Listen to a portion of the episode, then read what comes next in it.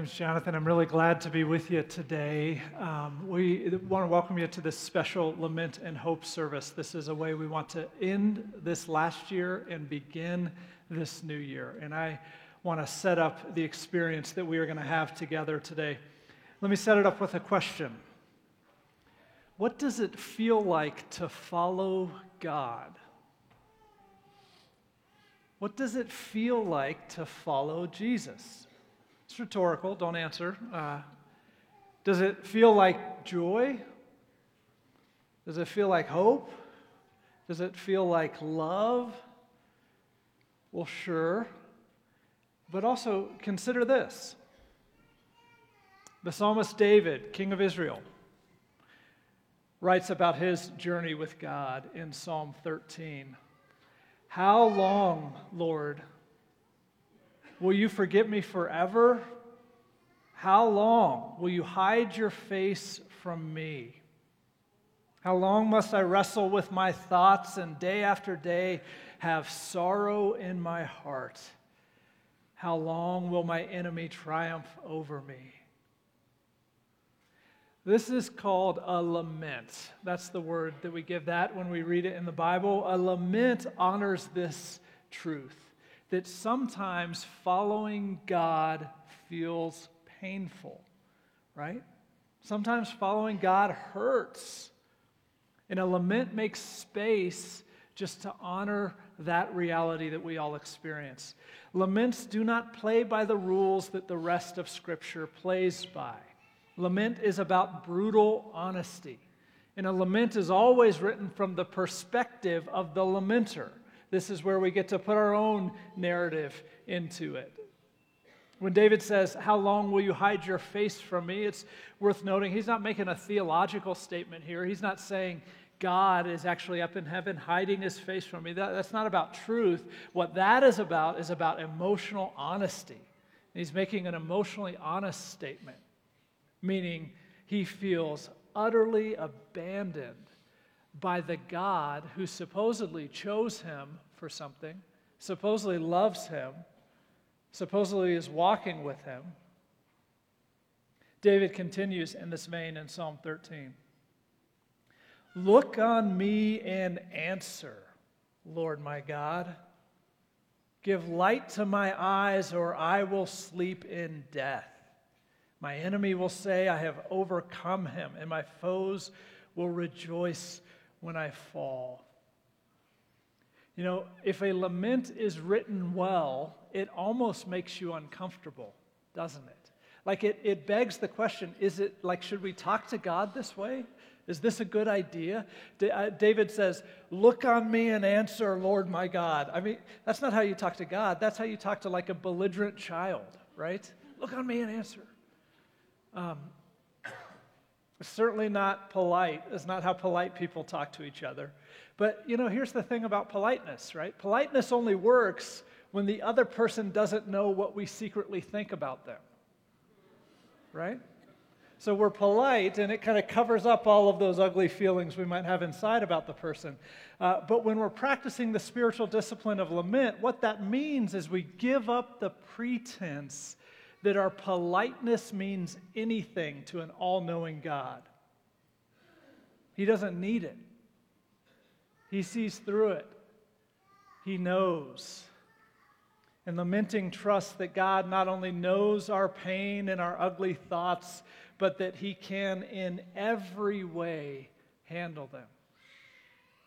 You know, really, when you think about it, lamenting is an act of trust. It's an act of trusting that God loves us in a way that doesn't punish honesty. Do you know that about your God?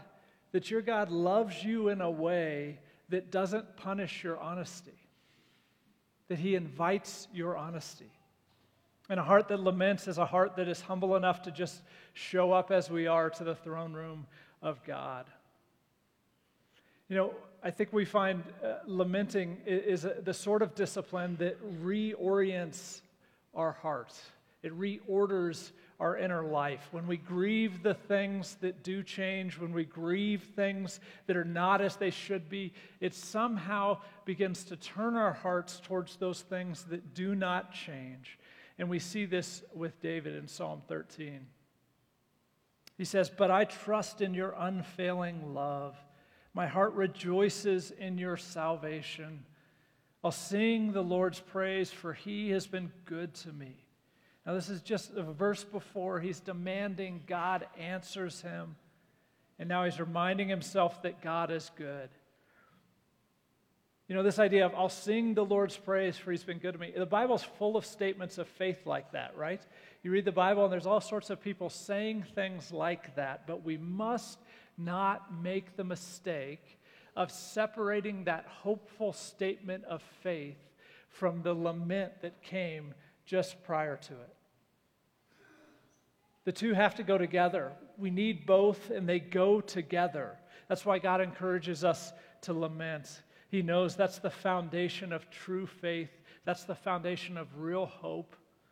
Um, we shouldn't separate them because when we try to kind of skip over the lament and just white knuckle our way to faith and hope in God, then ultimately we undermine our faith and it becomes dishonest in our heart. Actually weakens our faith. One of my favorite theologians, the late great Fred Rogers, said it this way. He said, Anything that's human is mentionable. Anything that's mentionable can be more manageable. When we can talk about our feelings, they become less overwhelming, less upsetting, and less scary. You know, that's why the Bible, I think, is full of so many laments. It's all throughout the Psalms, it's all throughout the prophets. There is a book called Lamentations, it's the whole book. And I think that's why even uh, Jesus, on the night before he was crucified, took a few friends into this garden and he got away and he poured out this prayer of lament to God. I mean, this is Jesus himself pouring out a prayer of lament to God. What is uniquely true of the Christian faith is this concept of a God who suffers. And even that God, when he was facing his suffering, had to pour out a lament. It was necessary. That's why we need to make lamenting a rhythm in our life because if we don't, then, like Mr. Rogers says, we give those things we won't mention overwhelming power in our life. And so we lament because we will never arrive at true trust in God unless we do. You know, as a community, we're realizing this is something we need to make space for, and we're not really sure how to do it. We're going to try. We're going to uh, try to find time for lament. We had this idea that if we were going to make it a part of our community, this time of year would be a really good time of year to lament. We're saying goodbye to 2019, thank God. Uh, we're saying hello to 2020. I don't know about you, for as I look back on this year, uh, there's a lot of good this year in, in my life and my family's life. Uh, there was some bad. There was a lot of change in our lives. Um, I don't know if you know this, but change always is loss. There's always loss in it, and there's grief in that. Um, I think these transition moments are really good moments to look back and to look forward and to reflect. But a necessary part of that looking back is lamenting and grieving the loss that we've had. However, you come today, I want to just encourage you. You have a God who doesn't punish honesty, so come as you are. Uh, this morning, we want to make space for both lament and the hope that follows. Uh, it's new for us, and so it's something we haven't done. We, here's what we have in mind to do today. We want to split this morning into four parts. The first two parts are going to be kind of looking backwards and then the second two parts will be a little bit turned forwards towards the new year. The first part, we just want to spend some time lamenting personal pain and grief and loss during this year. Um, I know so many of us in this community have experienced loss this year. We've asked Cindy Limbrick, one of our pastors, to lead us through that time. But something else that we need to do as God's people, this is the second part, is we need to lament the state of our fallen world. Um, it is always broken always painful. And as the people of God, we know we have a God who cares. And so we, as his people, on behalf of this world, raise those prayers to God. And so Molly Wendell is going to lead us through that time um, of just lamenting our fallen world and the brokenness we see here. Then, those last two parts, we're going to turn our eyes towards the future. And we're going to invite God to work in our broken places. Um, Susie Bates, one of our pastors, is going to lead us through that time of just inviting His work in our lives. And then lastly, we are going to collectively put our trust in God. And Kyle Collins, one of our pastors, will lead that time where we are fixing our hearts and our minds on those things that never change. And that's a part of the lamenting process. I want to just say this before we begin. You may find, like as we do this this morning, I hope that this is true, that you may find that like there's something in you that just, it, it kind of catches maybe. And you may say, well, gosh, I don't, I feel like we didn't have enough time on that part. I feel like there was something there that I needed to, to spend more time thinking about, praying about, processing, writing about, whatever it is. If you feel that, will you just promise me this? Will you trust that that is the Holy Spirit? And it's not uh, the Holy Spirit saying, yeah, the lament service wasn't all that great. It's the Holy Spirit saying, hey, I want to pull you aside. I want to make some special time with you just to process some of this stuff. And will you just set aside that time? You could use the same format that we're using here personal grief, grief for our world, uh, inviting God to work, and then fixing our, our hope in God. Um, you could do that personally, you could do that with friends or with family, but if you just feel a nudge this morning that, like, I'm not quite done with this, that's the Holy Spirit inviting you to meet with Him one on one. And so I want to encourage you to just listen to that, pay attention to that. I want to invite Cindy Limbrick up. She's going to lead us through this first part after I pray, but I want to ask you to do something. At the end of the rows, like on, on these aisles, uh, there is under the seat a piece of paper and some pens. If you have a pen, use your own pen. Uh, but if you don't have a pen, there's a few pens there, and we can all work together. And hopefully, uh, we all need one piece of paper. Even if you're just going to pretend, you don't want to feel awkward while we're, we're all writing. So just ghost write if you want to pretend. But take a piece of paper and then work together. We should have enough pins. There's some in the backs of the seats if you run out. And there's some in the balcony, yeah.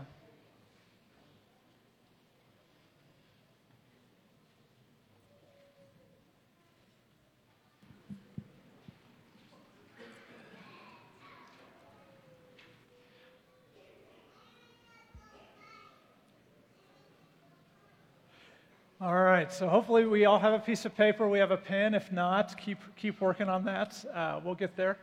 Um, if you have to borrow a pen from your neighbor, work together.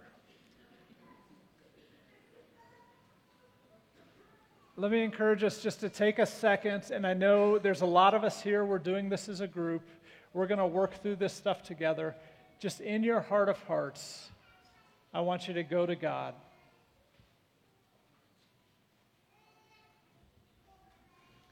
I want you to realize this that He welcomes you as you are. He does not need your politeness, He just needs you. Let me pray over us and then I'll hand it over to Cindy.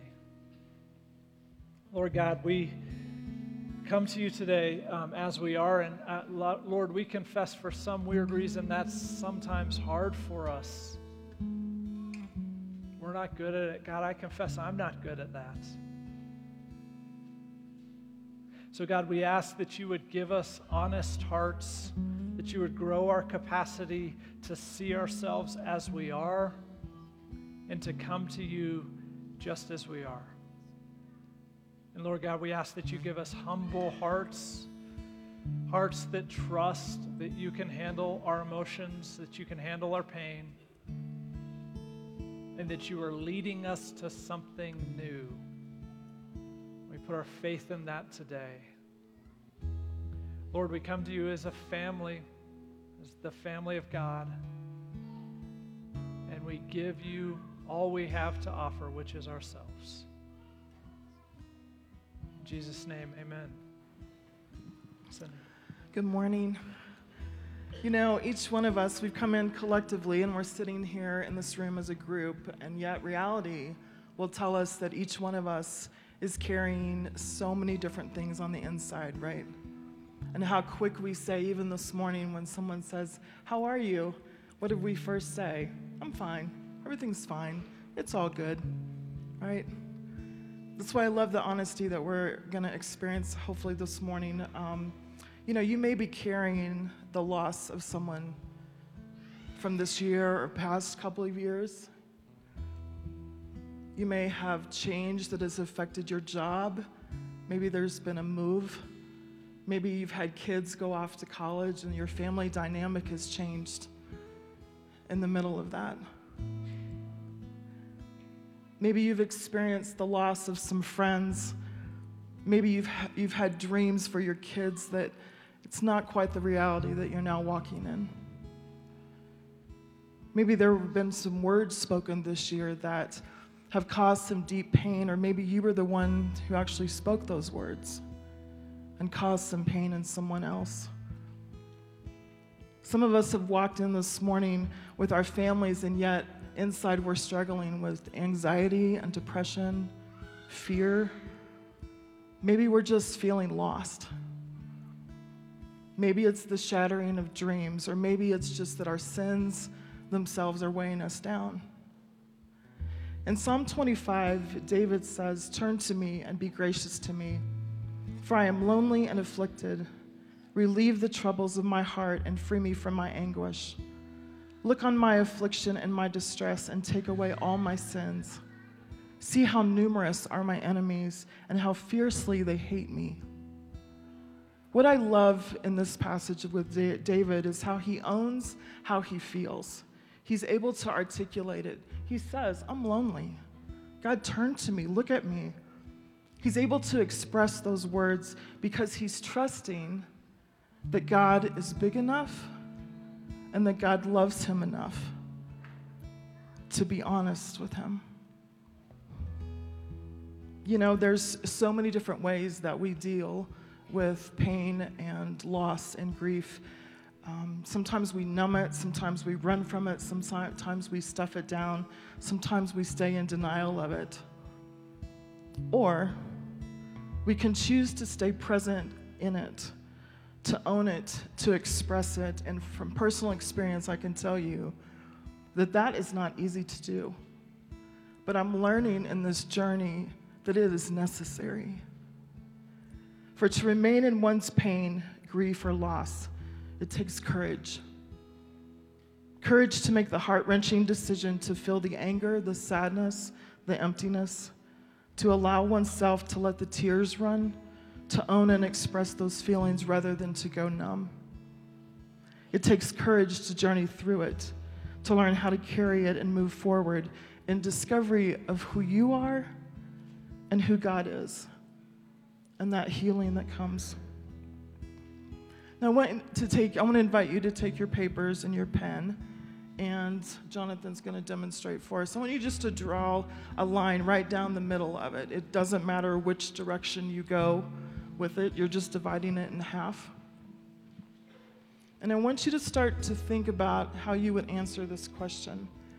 At the end of 2019, what personal pains are in your heart that you need to grieve with God? Maybe that's a word. Maybe you're like, mm, I'm not really feeling anything right now. We're going to give you some time. And let me say, kids, let me talk to the kids in the room just for a minute. This is not just an adult thing. I hope each one of you has a piece of paper, and if you don't, ask your parents or whoever you came with um, for a piece of paper because let me say something to you. Kids, sometimes we feel like we can't share with our parents or with other friends our hurts. Maybe there's a sadness in our heart that we're not even sure. Maybe somebody said something to hurt your feelings. Maybe you've lost some friends this year. Maybe you changed schools. Let me say this to you that I wish I had learned way early on in my life is that you can tell God anything and He will still love you. So, kids, if there's something that you need to express this morning, this moment is for you too. We're going to give you more than just a minute. Don't panic. We've got, there's more coming sit in the silence, sit in just this space, this time, and answer this question. There might not be anything come to you right off the bat, it may take just a little while. Let the words come. My prayer this morning is that, Lord, that this is the time that you would hear us, that Spirit, that you would prompt us to be honest with ourselves and with you in this time and this space. Amen.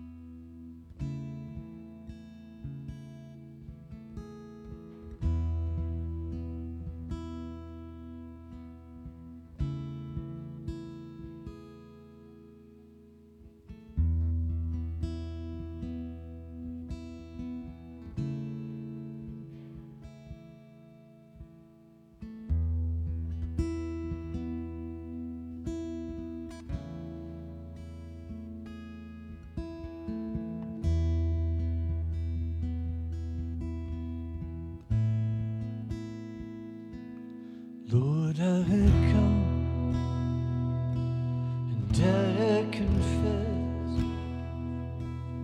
by being here I have found my rest and without you?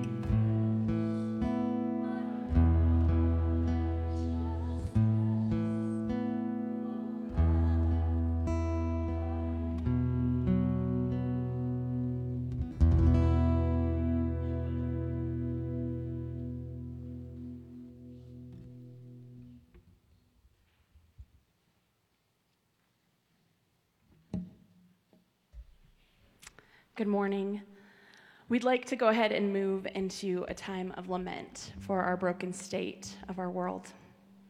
Would you join me? In Psalm 94, the psalmist declares the ugliness of a world that is fallen and broken, writing, The Lord is a God who avenges. O God who avenges, shine forth, rise up, judge of the earth, pay back to the proud what they deserve how long, Lord, will the wicked, how long will the wicked be jubilant? They pour out arrogant words. All the evildoers are full of boasting. They crush your people, Lord. They oppress your inheritance. They slay the widow and the foreigner. They murder the fatherless. They say, The Lord does not see. The God of Jacob takes no notice. Lord, our world is so very broken. So today we come to you grieving. We grieve the great evils of the world. We grieve the constant violence in our world. We grieve when nation, leader, or person chooses violence instead of the way of love. We grieve the poverty in our world. We grieve when systems exploit the poor to preserve the wealth of some at the expense of others. We grieve the presence of slavery in our world. We grieve the way evil people control and own others. We grieve the presence of injustice in our world. And we grieve the failure of our society to do what is right. We grieve the inequality in our world. And we grieve that the sins of white supremacy, misogyny, and hate continue to persist. Lord, in our community, we grieve the brokenness of abortion, the heartbreaking reality of suicide, and the racial tensions that remain unresolved. God, we grieve at the passivity and the distraction of your church. We grieve the fact that we, as your people, have not better represented you this year. So, church, on the other half of your paper, would you go ahead and take a moment to write an answer to this question?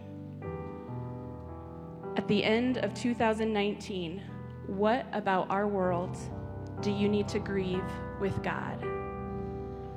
And kids, just like Miss Cindy was talking about, this is for you also. So think a little bit outside of yourselves. What has broken your heart about something that happened at school or in your neighborhood, in your community, things you've seen on the news? What can you go to God with a broken heart about? In a couple moments after Roland, he's going to go ahead and lead us in a song. We're going to ask you to rise up and go to one of these walls, and you're going to roll up your paper and put it inside of there. Um, the prayers that were left in these walls before, we're actually going to use for a very special Ash Wednesday service. Um, but Roland will lead us through that. Would you just take a few minutes for now? Would you answer this question? What about our world do you need to grieve with God?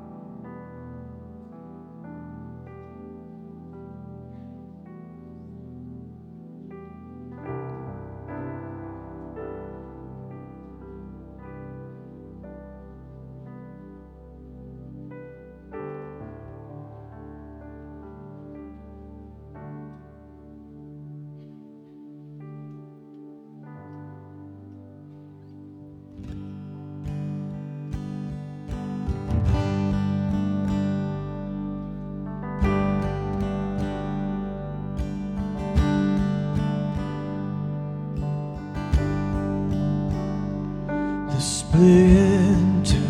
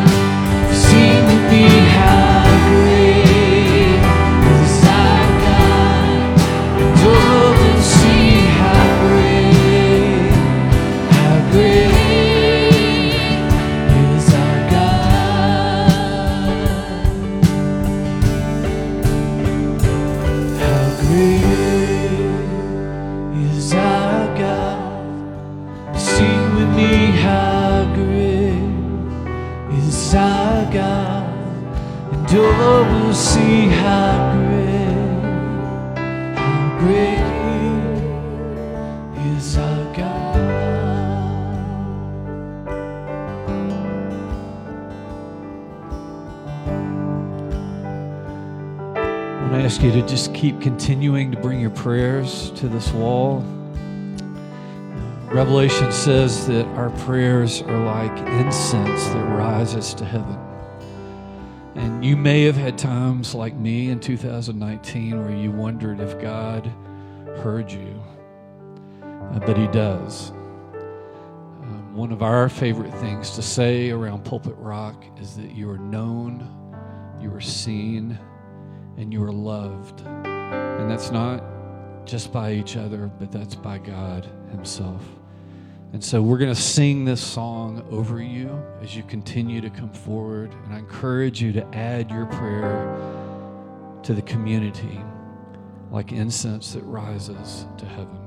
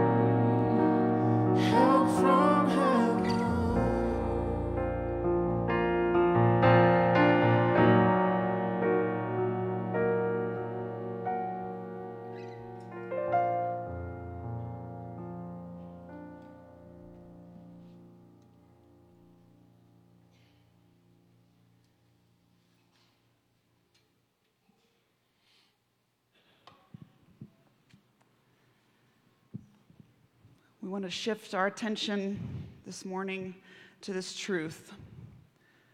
We have a God who is always at work. And part of lamenting is calling on Him to work. Psalm 85 calls on God to work. Restore us again, God our Savior, and put away your displeasure toward us. Will you be angry with us forever? Will you prolong your anger through all generations? Will you not revive us again, that your people may rejoice in you? Show us your unfailing love, Lord, and grant us your salvation. I will listen to what God the Lord says. He promises peace to his people, his faithful servants, but let them not turn to folly. Surely his salvation is near those who fear him, that his glory may dwell in our land. Love and faithfulness meet together, righteousness and peace kiss each other. Faithfulness springs forth from the earth, and righteousness looks down from heaven. The Lord will indeed give what is good, and our land will yield its harvest. Righteousness goes before him and prepares the way for his steps. I invite you to turn your attention to our two prayer walls. I'm not sure how you felt when you came in here today, but I hope that if you see and hear nothing else this morning, that you would see all those prayers and you would hear God whisper to your heart that you are not alone.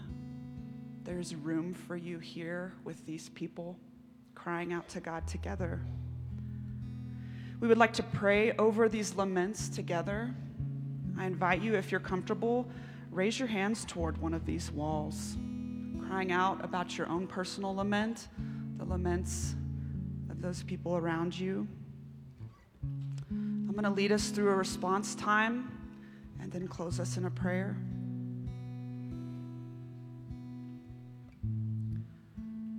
I trust in you. Do not let me be put to shame, nor let my enemies triumph over me. In you, Lord God, I put my trust. Guard my life and rescue me. Do not let me be put to shame, for I take refuge in you.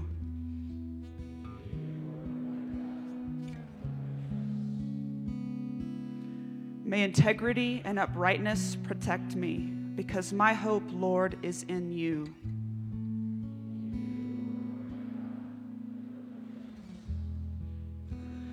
God, we call on you, our Father, and ask that you would indeed give us what is good, so that our personal lives and the lives of those around us could yield the harvest of your goodness. May your strength and love go before us and prepare the way for our steps. In Jesus' name, amen.